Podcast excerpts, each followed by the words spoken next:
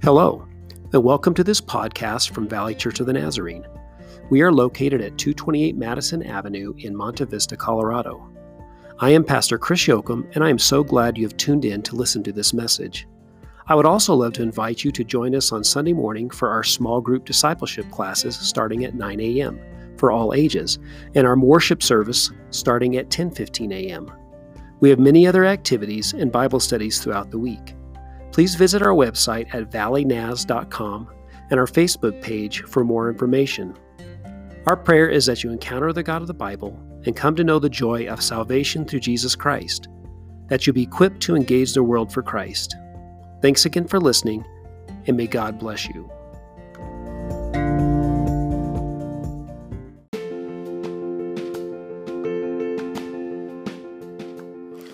This week's podcast begins our study of the book of Daniel with a message entitled Living in Babylon, Land of Confusion, from Daniel chapter 1, verses 1 through 2. I hope you enjoy this study and pray that you gain a new perspective on God's sovereign working in our world. Thanks for listening.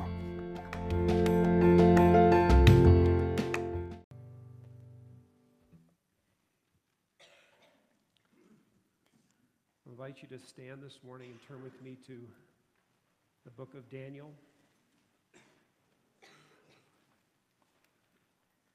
Chapter 1.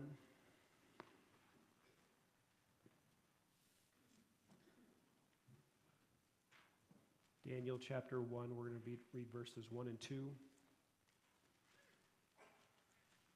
What a blessing we have in, in having God's Word.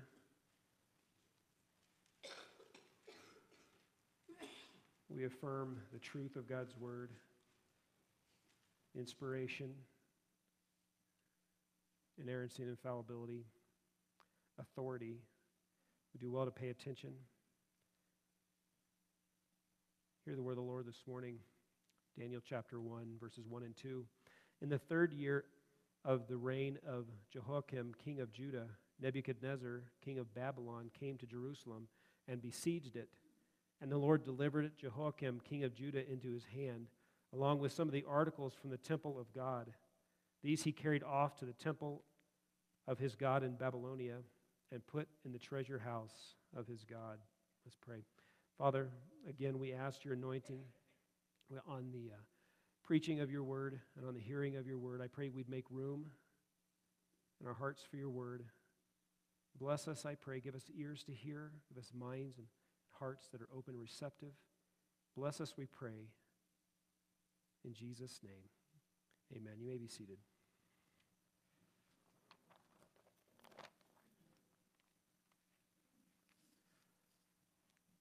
Well, as we come to this new year, as I've said, as we get, I believe it's going to be a one for the record books, but as we draw near to the, the end, we know that things are going to happen and as we get closer and closer to the return of Christ. And it's so important for us to look at Daniel and other prophetic books. I believe one of the most important and valuable aspects of them is to give us pers- perspective. And we do need perspective. That is one of the most important things we need to have in troubled times as, as history rolls, rolls on and we need to have perspective. And I think that Daniel and some of the other prophetic books, Revelation, they give us great perspective. And so we do well to, to pay attention to them. It's easy to get mired down in the weeds. There's a lot of Daniel that is intentionally ambiguous. And it's hard sometimes if we try to try to make the, the things that are, are, are intentionally hidden, we try to make those uh, too clear, I think we, we kind of uh, lose focus. But there's so much that is so very clear, and we don't want to miss that. And so we're going to be focusing on these things and trying to, to gain a, a perspective on our time by looking at this time that, that Daniel talks about. And Daniel, of course, is prophetic and, and covers a vast amount of time, even to the, to the end. But I've entitled this message, Living in Babylon, Land of Confusion. And I really think that if there's a word that marks our time in which we live, it really is confusion. Heard the story about a do it yourself catalog firm. They received the, the following letter from one of its customers. It said, I built a birdhouse according to your stupid plans. And not only is it much too big, it keeps blowing out of the tree. Signed, Unhappy. The firm replied, Dear Unhappy, we're sorry about the mix up. We accidentally sent you a sailboat blueprint. If you think you are unhappy, you should read the letter from the guy who came in last in the yacht club regatta. That's comical, but do you ever think sometimes, you know, what we, the result, what we end up with is based on the, the blueprint that we use, right? And so much of the reason that we're in the, the mess that we're in is because we are using the wrong blueprint to try to build our lives and our nation and our world upon. There was a, university student who was seen with a large K printed on his t-shirt. When someone asked him what the K stood for, he said, confused. But the questioner replied, You don't spell confused with a K. The student answered, You don't know how confused I am. That's comical as well, but folks, let me tell you, that really highlights the problem. Oftentimes, we don't even know how confused we are. When we find ourselves in a state where nothing seems to make sense and not even words mean the same thing, the foundations are shifting, things we thought we knew, everything seems to be up in the air. And so, in our culture today, I think confused is a good word. And here in Daniel, we have this story of, of uh, the exile in Babylon. And Babylon means, Babel means confused. So, literally, God sent them into the land of confusion. Kind of as a history of this, let's turn to Genesis chapter 11. We know that it, throughout Scripture, um, Babylon, Babel, Babylonia is uh, figurative, and it's often used to, to figure and give us insight into certain things. So if we look at the, the original story of Babel here, Genesis chapter 11, starting verse 1. Now the whole world had one language and a common speech as men moved eastward and in, the, in, the, in God's word, the idea of moving eastward seems to always mean kind of moving away from God. They found a plain in Shinar and settled there. Incidentally, if you look at a map, you know, you've got where the ark had landed up in the mountains, and then when they came down from the mountains, they found this plain in Shinar, which really was again the area of the Garden of Eden. So it's as if they had come back to where God had originally started them there, and he had told Adam and Eve to spread out from there. They ended up back in this plain. Verse 3 They said to each other, Come, let's make bricks and bake them thoroughly. They used bricks instead of stone and tar for mortar. Then they said, Come, let us build ourselves a city with a tower that reaches to the heavens, so that we may make a name for ourselves and not be scattered over the face of the whole earth. But the Lord came down to see the city and the tower that the men were building. The Lord said, if, as one people, speaking the same language, they have begun to do this, then nothing they plan to do will be impossible for them. Come, let us go down and confuse their language so they will not understand each other. So the Lord scattered them from there over all the earth, and they stopped building the city. That is why it was called Babel, because there the Lord confused the language of the whole world. From there, the, the Lord scattered them over the face of the whole earth. So, as we see in this particular account, we, we pick up some very important pieces to understand what, what's going on here. First, it says that they made bricks rather than using stone. And throughout Scripture, that, that carries the idea of man's attempt to build without God and to worship what their hands had, have made. And so it even prefigures idolatry, which Idolatry, we know, oftentimes was make, the making of idols, and to where that they would, instead of worshiping, worshiping the invisible God, they would, make, they would worship something their hands had made. And so here, right from the very beginning, they are trying to do something without God, something that their, their hands have made. And it says that they, were, they wanted to make a city and a name for themselves. This talks about man's desire to worship self rather than God. Now we know, we know from the very beginning, humankinds were made in the image of God. And the purpose of that was that we are to glorify Him and lift up His name. We are to bring glory to God. We're not to make a name for ourselves. We're not supposed to worship ourselves, and that, that's what they're doing here. They said that they would not, uh, so that they would not be scattered, they were going to build a city and a tower so that they would not be scattered over the face of the whole earth. Which talks about man's disobedience of the Lord's command. In Genesis 1:28, in Genesis 1:28, we, we read that God blessed them, Adam and Eve, and said to them, Be fruitful, increase in number, fill the earth and subdue it. We also see in chapter 9, verse 1, after the flood, God reiterated this, this command. Then God blessed Noah and his sons. Chapter 9, verse 1. Then God blessed Noah and his sons, saying to them, Be fruitful and increase in number and fill the earth. And so God had commanded them to fill the earth and subdue it. But here you see man saying, No, we're going to come, we're going to settle here.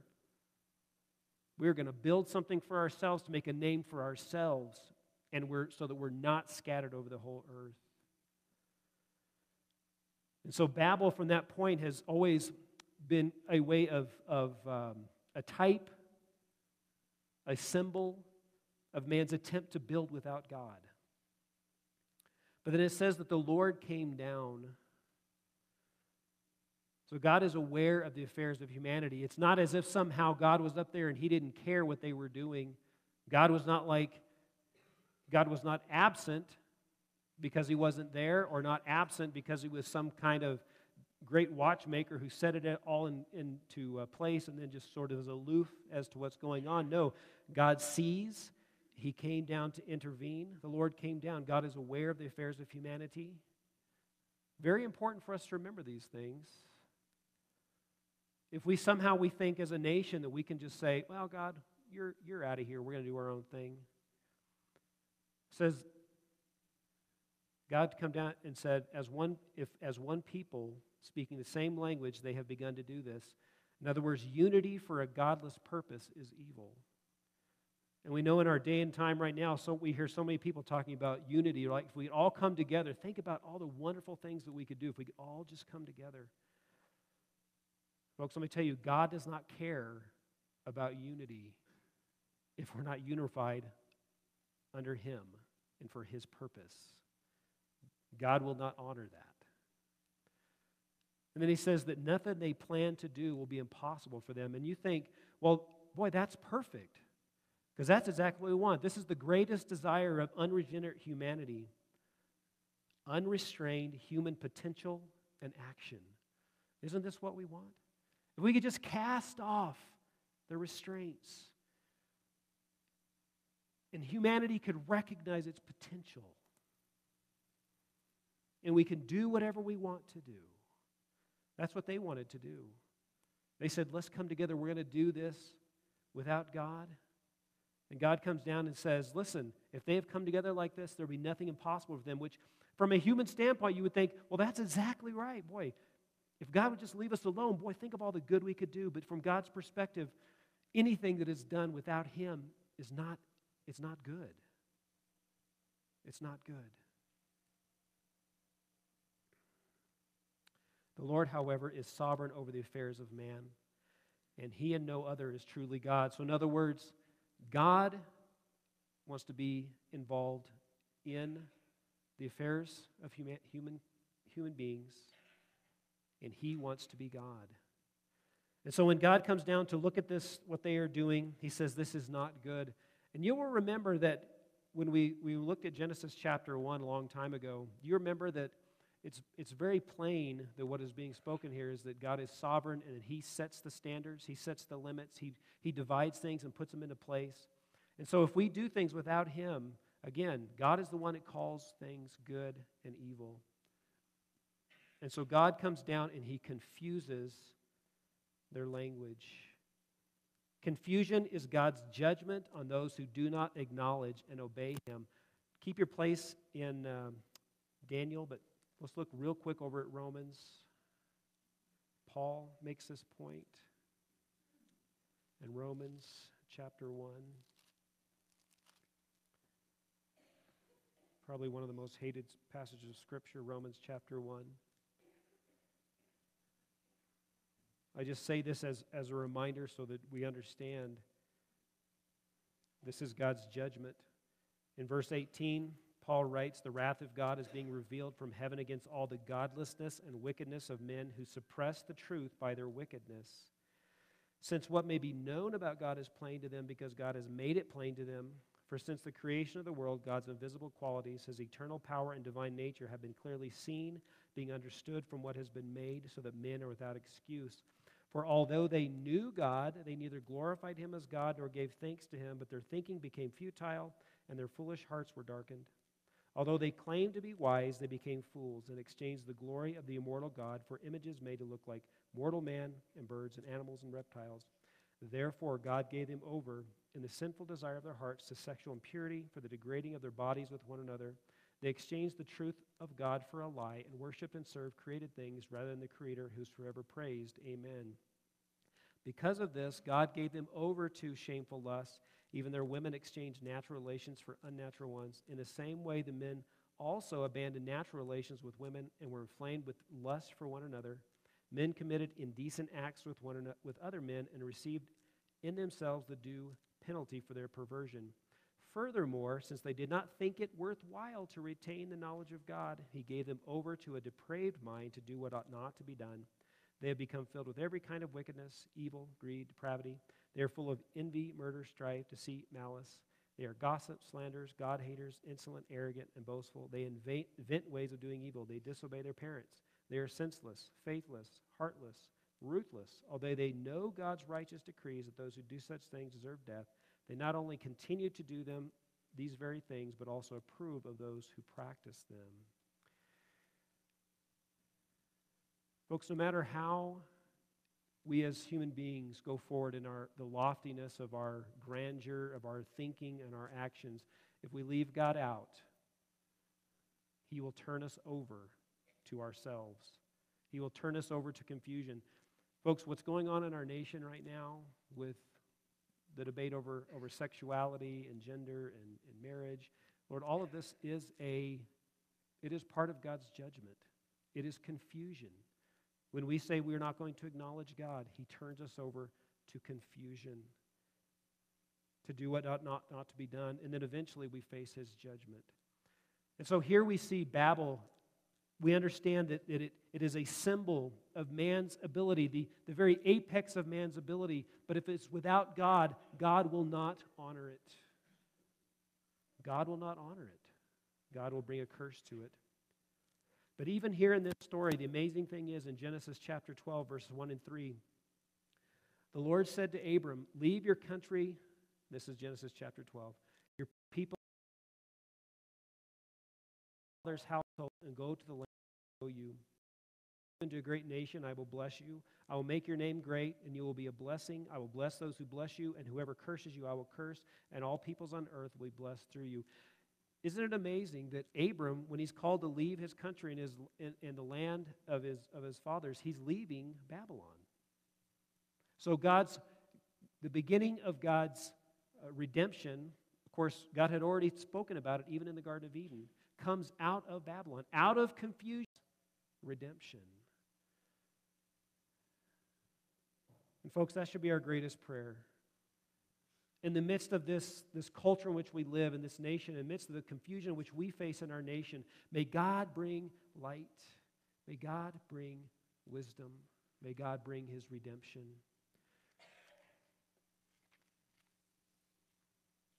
And so I wanted us to, to take a look at Babel to kind of understand.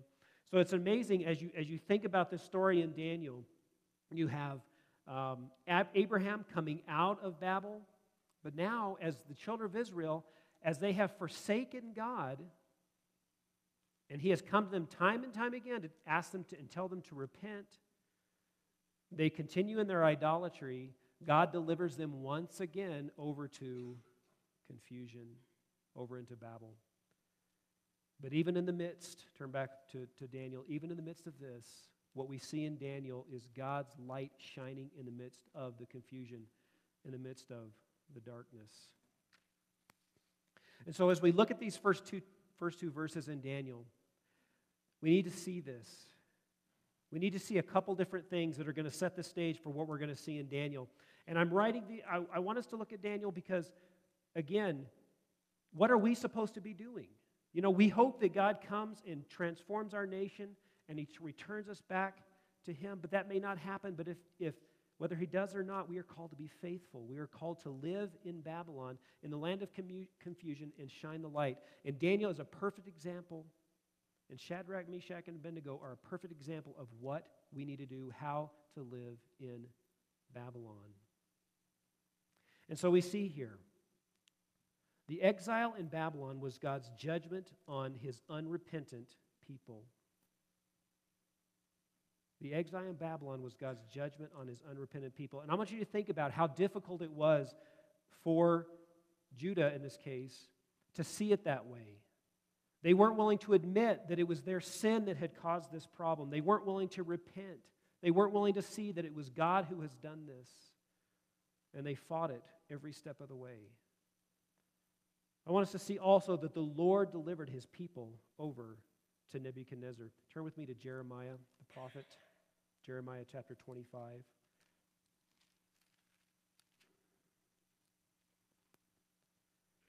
Jeremiah chapter 25, verses 1 through 11.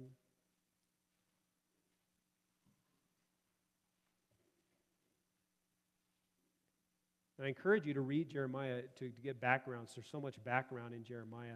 As Jeremiah is the prophet who is prophesying to the people before they go into exile, as they go into exile.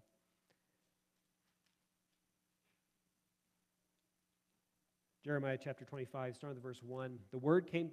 The word came to Jeremiah concerning all the people of Judah in the fourth year of Jehoiakim, son of Josiah, king of Judah, which was the first year of Nebuchadnezzar, king of Babylon. So Jeremiah the prophet said to all the people of Judah and to all those living in Jerusalem, For 23 years, from the 13th year of Josiah, son of Amon, king of Judah, until this very day, the word of the Lord has come to me, and I have spoken to you again and again, but you have not listened. And though the Lord has sent all his servants, the prophets, to you again and again, you have not listened or paid any attention. They said, Turn now, each of you, from your evil ways and your evil practices, and you can stay in the land the Lord gave you and your, and your fathers forever and ever. Do not follow other gods to serve and worship them. Do not provoke them to anger with what your hands have made. Then I will not harm you. But you did not listen to them, declares the Lord, and you have provoked me with what your hands have made, and you have brought harm to yourselves. Therefore, the Lord Almighty says this Because you have not listened to my words, I have summoned all the peoples of the north, and my servant, Nebuchadnezzar, king of Babylon, declares the Lord. And I will bring them against this land and its inhabitants and against all the surrounding nations. I will completely destroy them and make them an object of horror and scorn and an everlasting ruin. I will banish from them the sounds of joy and gladness, the voices of bride and bridegroom, the sound of millstone and the light of the, of the lamp. The, this whole country will become a desolate wasteland, and these nations will serve the king of Babylon 70 years. But when the 70 years are fulfilled, I will punish the king of Babylon and his nation, the land of the Babylonians, for their guilt, declares the Lord, and will make it desolate forever. I will bring upon that land all the things I have spoken against it, all that are written in this book and prophesied by Jeremiah against all the nations. They themselves will be enslaved by many nations and great kings. I will repay them according to their deeds and the work of their hands. What an amazing word to. Isn't it amazing that what God says here. The Lord had warned them for 23 years. It's not as if God came and the first thing delivered them over to Babylon. No, He had warned them time and time again. Any nation, God is long suffering. He speaks to them, brings them the truth, calls them to repentance before He brings His judgment. Because the people would not listen, the Lord brought, notice that, my servant Nebuchadnezzar, right? Who is it that raised up Nebuchadnezzar? God did. Who was it that gave all of the lands into Nebuchadnezzar's hands? God did. The time of exile was 70 years, and then the Lord would punish Nebuchadnezzar. Now, these are very key points for us to understand. God is the one who's sovereign over all of these events. And He's doing it for a purpose. It's not as if God is somehow asleep at the wheel. God does these things for His purpose. The Lord's sovereignty is one major theme in Daniel. You'll notice that as we go through Daniel. The sovereignty of God in all of these things. And that was such a difficult thing for the children of Israel. If you read through Jeremiah, time and time again, Jeremiah would come and bring the word of the Lord, and the people would just disregard it because they're like, well, we don't like what the Lord's saying. We won't believe what he's saying. And yet, God, time and time again, showed that he is the one sovereign over all these things. Any nation that does not see that if, there, if there is any greatness, it is because of God's mercy and when God brings judgment, he is right to do so. So the Lord's sovereignty is one major theme in Daniel. Nebuchadnezzar carried off articles from the temple of God to the house of his God. Now, this is a very important point. Nebuchadnezzar believed that his victory over Judah was a victory of his God over Judah's God. Okay? And so basically, if, if the, the king of, if King Nebuchadnezzar, if he went and he was able to defeat various nations, he would go in and he would take from their articles from their worship and bring it into his, the house of his God as a trophy, as if to say, My God is the greatest, right? Matter of fact, Nebuchadnezzar, Nebuchadnezzar, it's a tough word. Nebuchadnezzar's name has to do with Nebo, his God. And so, one of the most difficult things about what happened in Judah is the fact that this is what, this is what the people would say. Well, the God of Nebuchadnezzar is greater than the God of Judah, right?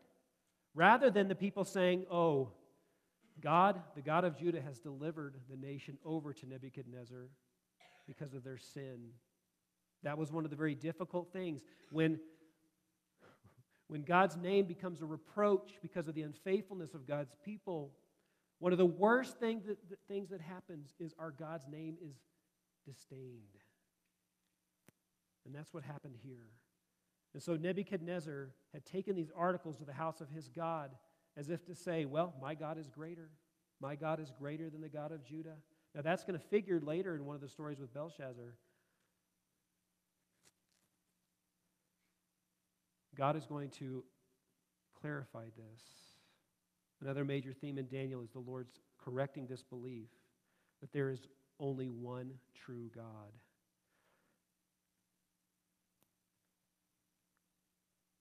Babylon is the land of blissful confusion for those who refuse to acknowledge and obey the true and living God. You like that term, blissful confusion, right? We've got Sometimes we're blissfully ignorant, right?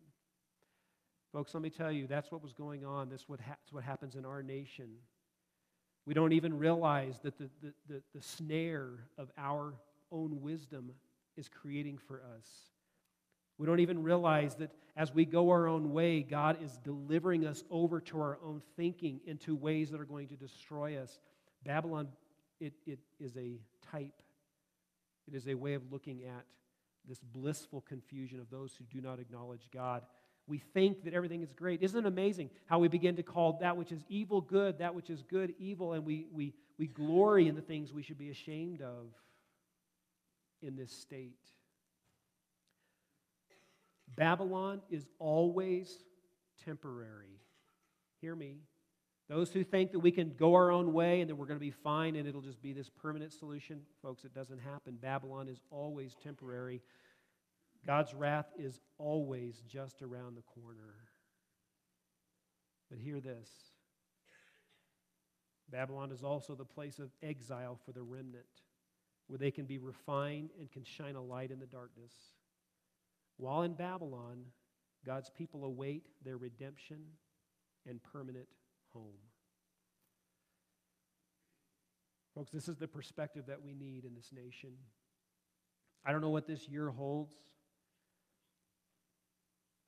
But, folks, any nation that feels like it can turn its back on God and go its own way and live outside of His truth Any nation that feels like that, that nation is going to be blessed is only deceiving itself.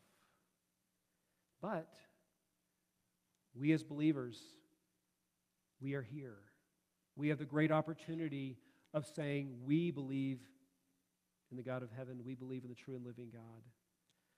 We have the great, wonderful privilege of shining the light, of bearing witness to the truth to those around us, so that many might be saved, but also in preparing God's judgment to come, we shine the light. We, be, we bear witness to the truth. Turn with me again to, to Jeremiah chapter 29. This is the letter to the exiles that Jeremiah sent. And during this same time, there were constantly false prophets who were sending the people, giving them a message that they wanted to hear. God's not going to deliver you over to, to Nebuchadnezzar. No, God's going to come and he's going to rescue you. And constantly, Jeremiah was saying, No, God is going to deliver you over to Nebuchadnezzar. But this is the letter to the exiles. And of course, it contains one of everyone's favorite verse. Jeremiah 29, verse, starting with verse 4. This is what the Lord Almighty, the God of Israel, says to all those I carried into exile from Jerusalem to Babylon Build houses and settle down, plant gardens and eat what they produce, marry and have sons and daughters, find wives for your sons and give your daughters in marriage, so that they too may have sons and daughters. Increase in number there, do not decrease. Also, seek the peace and prosperity of the city to which I have carried you into exile. Pray to the Lord for it, because if it prospers, you too will prosper. Yes, this is what the Lord Almighty, the God of Israel, says. Do not let the prophets and diviners among you deceive you. Do not listen to the dreams you, you encourage them to have. Folks, that is such a key point. As we go through troubled times, if we want to hear something false, guaranteed you will find somebody to tell you exactly what you want to hear. Do not let the prophets and diviners among you deceive you. Do not listen to the dreams you encourage them to have. They are prophesying lies to you in my name.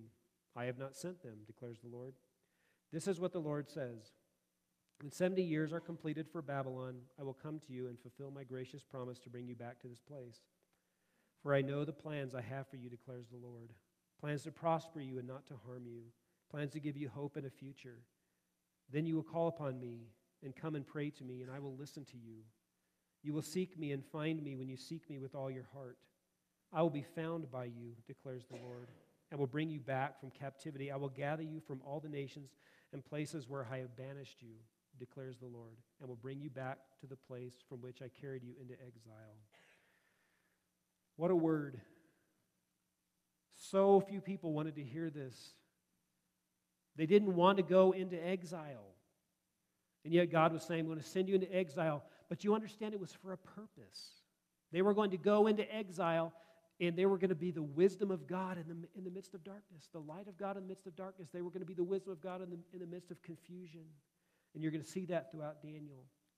Folks, that is the great privilege. When God comes and, and we find, yes, his judgment, as we turn our backs on him and he brings confusion, yet those who remain faithful will shine we will shine. We will be a light. That is the great and wonderful promise. And we look forward to Christ coming again. We are not ultimately citizens of this world or of this nation. We have dual citizenships. We, our citizenship is in heaven. We await our King to come back. In many cases, we are in the same place that the exiles were. I remember when I was at uh, the seminary, they had a theology conference, and it was going to be the Old Testament guy against the New Testament guy. Are we in exile, or has the kingdom um, broken through and we're in the Jubilee year? Folks, I think both are correct. I think they're both true. We have a great message. The kingdom of God has come, it has broken forth. Jesus Christ has come. We have a great message, and yet we live in a world that is wicked and dark. So we have a great message to share with all those around us. There is great hope. Even as our world falls apart, even as our world is so often in confusion and darkness, and even as it the wrath of God and judgment of God are coming, and yet we have a great message of hope to deliver. This is not the end. We look forward to a better place. Let's pray. Our gracious Heavenly Father, we thank you for this word. As we have gotten briefly into Daniel, Lord, we are so grateful for the perspective that we receive. Lord, as we go through this study, I pray that you'd help us, that we might be faithful like Daniel and Shadrach, Meshach, and Abednego, that we might be faithful unto death. Lord, that we might shine the light, that we might follow you even when everyone else is going a different direction. Father, we pray that you would help us to remain faithful. Lord, even as we seek the good of this nation, Father, help us. Help us not to be of the world, even as we are in it, so that we might be a shining light. Sanctify us, embolden us, empower us by your Holy Spirit. Lord, now as we take this time of communion, Lord, this is so fitting. Lord, as you have given us this sacrament, so we can partake. Lord, and we can celebrate what you have done. We can celebrate your presence with us. And we can anticipate your coming again. Father, we ask your blessing on these, these elements. Lord Jesus, be with us as we partake.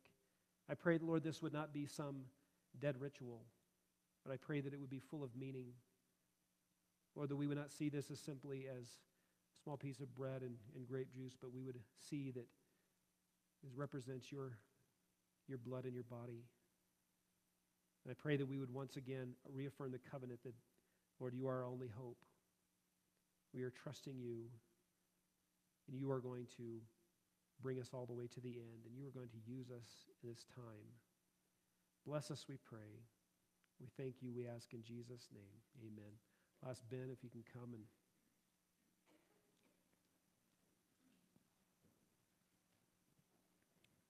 In the Nazarene Church, we practice open communion, which means you don't have to be a member of this church or even of the Nazarene denomination.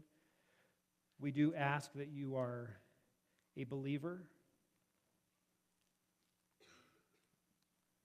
That's important because you are partaking that which represents the blood of Jesus and his body. And the reason that we partake is because he did this for our salvation.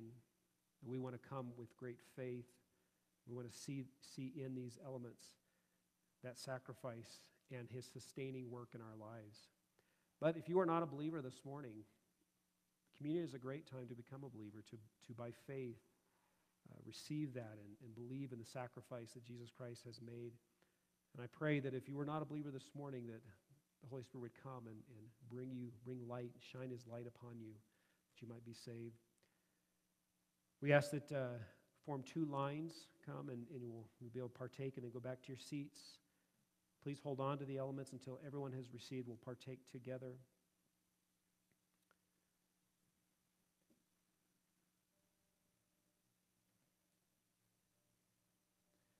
Please come and receive the elements this morning.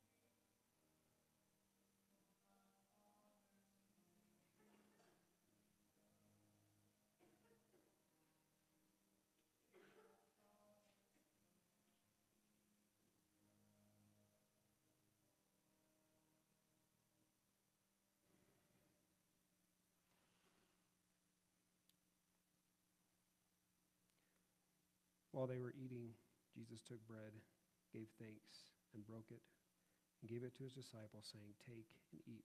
This is my body.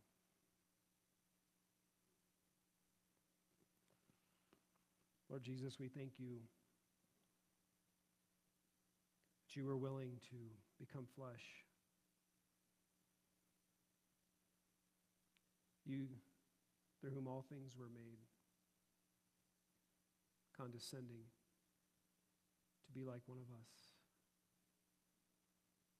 You came to show us the way. You came as a sacrifice for us. You were the Word become flesh.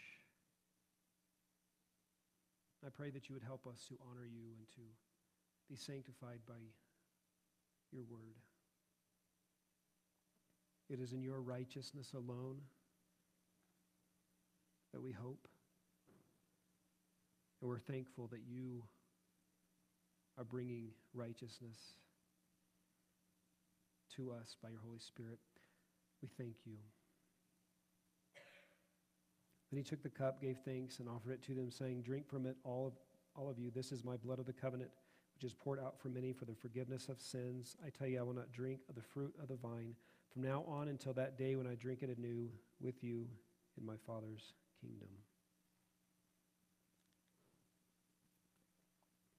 Jesus, we thank you for your blood shed for us.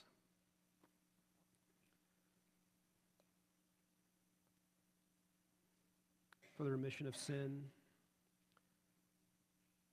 Thank you that your blood covers every stain. I pray, Lord God, that as we live in Babylon, Lord, we live in a world that is too often seeking to do its own thing, follow its own way. Lord, I pray that we would be people who say, no, we are going to do it God's way. Lord, we would hold out the word of truth, of life. Lord, help us to share with other people that the reason we're opposed to the things that we're opposed to is not because we hate anyone, but because we know that the only blessed life is the life that is lived in obedience to you, trust and faith in every area of life. Help us to be a shining light. Dismiss us now with your peace. Help us to realize that we go out of this place, out into highways and byways of life, out into the mission field, out into Babylon. Help us to be faithful. Help us to stand firm for your glory. Help us, we pray. Dismiss us now with your peace, we ask in Jesus' name. Amen. God bless you.